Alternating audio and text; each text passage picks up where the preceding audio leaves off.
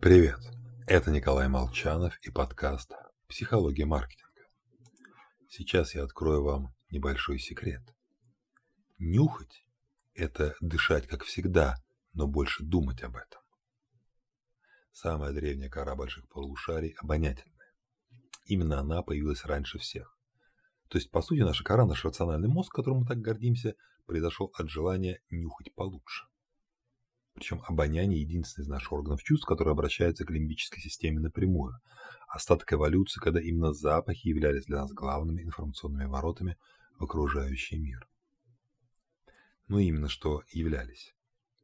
Если у рыб практически вся кора и так отвечает за обоняние, то у нас на анализ запахов, ой, господи, то у нас на анализ запахов приходится не более 2-3%.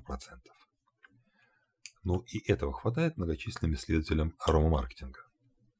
Дули отмечает, что завсегдаты ночных клубов танцевали дольше, когда помещение насыщалось запахами апельсина, мяты и морской воды, и выше оценивали впечатление о клубе. Тест в казино показал, что клиенты оставляли в автоматах на 45% больше денег, когда ощущали приятный запах.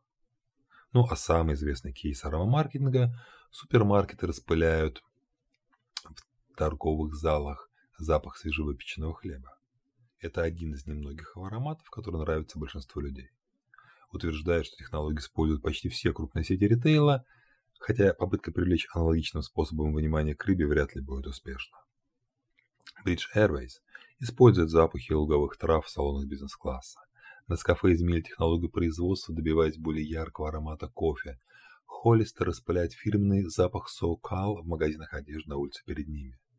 Ну а Сингапур Airlines вела особый аромат Stefan Floridian Water в парфюм стюардесс.